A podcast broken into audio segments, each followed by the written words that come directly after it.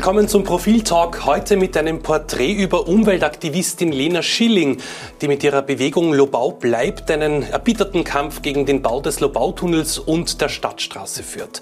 Und dazu bei mir im Studio jetzt Profiljournalist Sebastian Hofer. Schön, dass du da bist, Sebastian, freut mich. Hallo. Sebastian, gleich mal zu Beginn. Wer ist denn diese Lena Schilling? Lena Schilling äh, ist 21 Jahre alt, Studentin in Wien und äh, schon lange politisch aktiv. Also war auch als Schülerin schon äh, in diversen äh, Gruppen engagiert. Äh, dann später bei Fridays for Future, mhm. also den Schülerstreiks äh, zum Klimaschutz. Und hat dann vor ungefähr einem Jahr eine Presseaussendung geschickt, in der drin stand, lieber Herr Bürgermeister, wenn Sie ein zweites Hainburg wollen, dann können Sie es haben. Mhm. Ähm, sobald hier gebaut wird, wird besetzt. Und äh, diese, diese Ankündigung musste dann sozusagen auch umgesetzt werden, wurde umgesetzt und äh, es hat ein langer, langer Kampf begonnen. Mhm. Es gibt ein ständiges Hin und Her auch in der Lobau, eben mit Besetzungen, dann wieder Räumungen etc. Ein ständiger Hickhack. Ist das quasi das Hainburg Wiens? Es hat zumindest das Potenzial. Also es hat schon ziemlich äh, umgerührt sozusagen. Auch im, es hat die Politik ein bisschen, bisschen wachgerüttelt. Und es ist nicht ganz ausgeschlossen, dass äh, die Umweltministerin Leonora Gewessler, die äh, im vergangenen Herbst äh, den Baustopp verkündet hat für den Lobautunnel, nicht für die Stadtstraße, die wird weiterhin gebaut. Der Lobautunnel wurde sozusagen einmal auf Eis gelegt zumindest. Es ist nicht ganz ausgeschlossen, dass die Proteste der jungen Leute rund um Lena Schilling auch hier ein, ein Faktor waren, sage ich mal. Mhm. Was macht Lena Schilling jetzt so interessant für ein Porträt im Profil? Weil sie eine neue Form von Aktivismus sozusagen vertritt, eine sehr äh, moderne, also Greta Thunberg ist äh, weltberühmt geworden ähm, mit ihren Anliegen und äh, die ist natürlich auch ein großes Vorbild und auch ähm, Lena Schilling ist möglicherweise vergleichbar mit ihr. Ähm, das ist so ein äh, sehr jugendlicher Protest, der äh, so ein bisschen außerparlamentarisch funktioniert. Also es geht auch darum, dass äh, die Politik und die Demokratie diesen Aktivistinnen und Aktivisten einfach zu langsam reagiert angesichts der Ausmaße, die die Klimakrise mittlerweile schon angenommen hat und auch annehmen wird. Mhm. Was sind denn jetzt genau auch die Forderungen von Lena Schilling und ihrer Bewegung? Im konkreten Fall geht es darum, dass die äh, Stadtstraße in Wien, also im 22. Bezirk, eine, äh, die Stadt Wien nennt es eine Gemeindestraße, ist es wohl doch eher eine Schnellstraße quer durch den Bezirk zum Anschluss an neue äh, Wohnviertel, die gebaut werden. Mhm. Ähm, es geht darum, diese Straße zu verhindern. Ähm, in weiterer Folge geht es eher darum, also in Wirklichkeit geht es darum, eine Mobilitätswende zu, äh, hervorzurufen. Also mhm dass man eben keine neuen Straßen baut, sondern eher mal den Öffi-Verkehr oder den Fahrradverkehr äh, ausbaut und unterstützt. Ähm, das ist sozusagen das weitergehende Ziel. Ne? Also das ist quasi die Metaebene drunter unter diesen ganzen Protesten. Ähm, rein der Stopp des, Baus der Stadtstraße, das wird ja am Ende dann nicht genügen. Oder wie geht es denn dann weiter? Ähm, Erstens sieht es momentan danach aus, als würde die Straße tatsächlich gebaut werden. Also mhm. insofern war der Protest äh, nicht von Erfolg gekrönt bis dato, aber natürlich hat er viel mobilisiert. Und äh, ich glaube, diese, diese Bewegung wird insofern weitergehen, als äh, es wird auch andere Anlässe wieder geben sozusagen. Ähm, und ich glaube, äh, dass hier auch ein, sozusagen ein Selbstbewusstsein entsteht. Also bei Schülerinnen und Schülern, jungen Menschen, die sich vielleicht jetzt nicht so repräsentiert äh, fühlen in der, in der Parteipolitik, mhm. Ähm, dass sie ihre eigenen äh, Wege finden, gehört, sie Gehör zu verschaffen und Anliegen umzusetzen. Eben, und genau um das geht es ja. Sie werden wenig gehört, ähm, die Protestcamps werden geräumt, man schiebt ihre Anliegen quasi beiseite. Mhm. Wie ist denn auch die Gesprächsbereitschaft von der Stadt Wien gegenüber diesen Aktivisten? Die ist, sag mal, ich sage mal, äh, unterentwickelt. Also äh, es gab äh, zwar einmal ein Gespräch zwischen der Verkehrsstadträtin Uli Siemer und den Aktivistinnen von Lobau bleibt. Das war aber, wie ich höre, relativ kurz und äh, der Verhandlungsspielraum war auch von Seiten der äh, Stadt Wien äh, begrenzt. Ähm, und tatsächlich setzten die Politiker dann im Endeffekt auf Zwangsmaßnahmen. Also es wurden äh, Klagsdrohungen verschickt an äh, Teenager teilweise mit also potenziellen Millionenforderungen.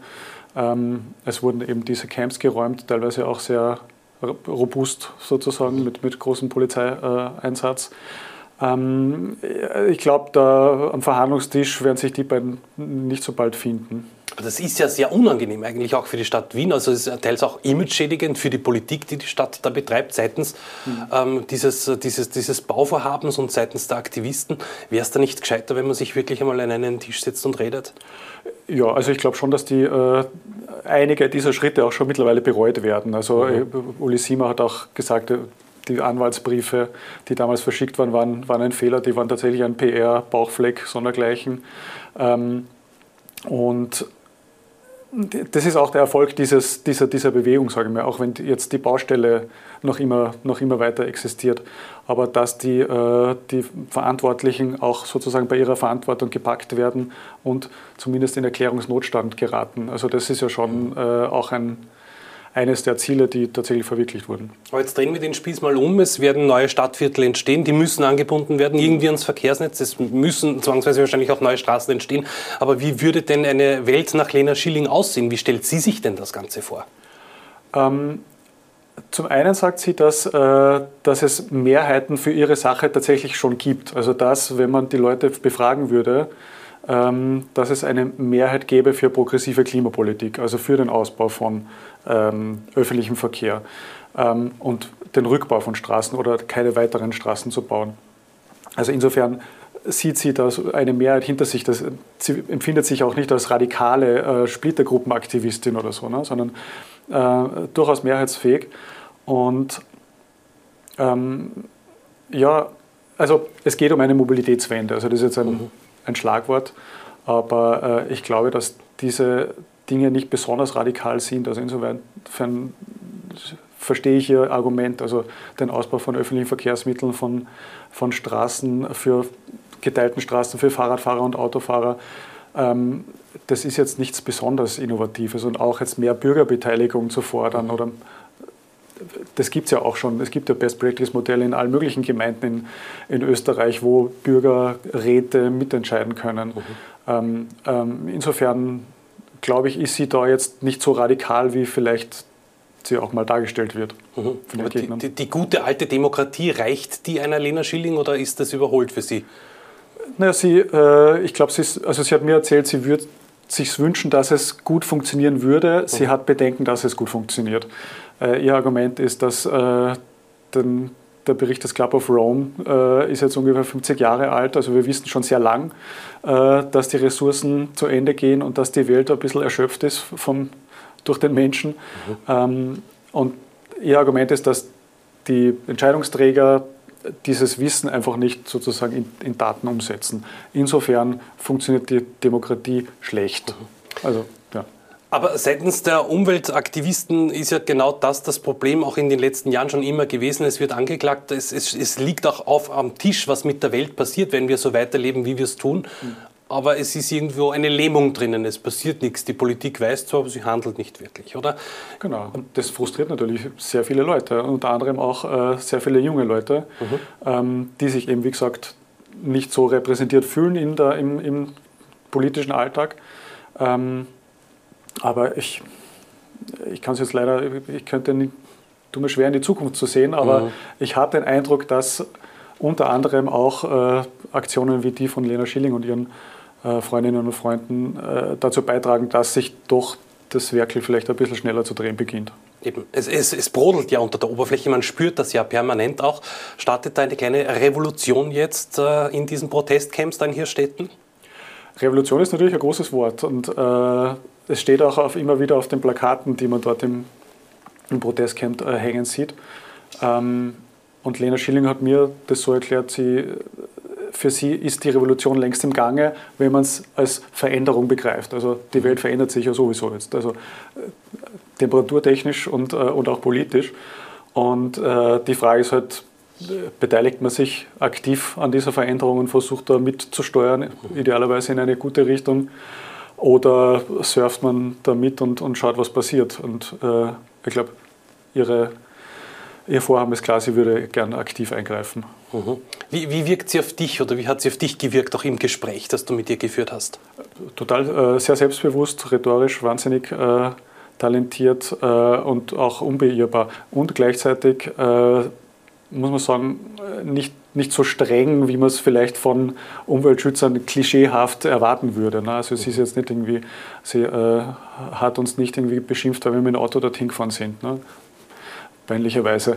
Mhm. Und äh, sie würde jetzt auch nicht irgendwie Leute äh, die Wurstsemmel verbieten wollen. Mhm. Also du weißt, was ich meine. Es ja, ist ja. jetzt nicht so, mhm. es ist nicht so streng, äh, hat ein bisschen eine Selbstironie und das ist natürlich auch äh, sehr förderlich. Also sie ist vereinnahmend, sagen wir mal. Mhm. Sieht man in ihr vielleicht eine zukünftige Ministerin? Also das Talent hätte sie bestimmt. Mhm. Ich weiß nicht, ob sie äh, Lust drauf hat. Äh, mir sagt sie, dass sie eher nicht in die Parteipolitik tendiert. Mhm. Sie wird politisch äh, aktiv bleiben, aber ich glaube eher, eher auf eine relativ unabhängige Art und Weise. Wunderbar. Sebastian, vielen Dank. Sehr gerne. Ein Porträt, ein ausführliches über Lena Schilling, das lesen Sie im aktuellen Profil. Schauen Sie da rein, wie auch bei uns. Danke fürs Zusehen. Bis zum nächsten Mal.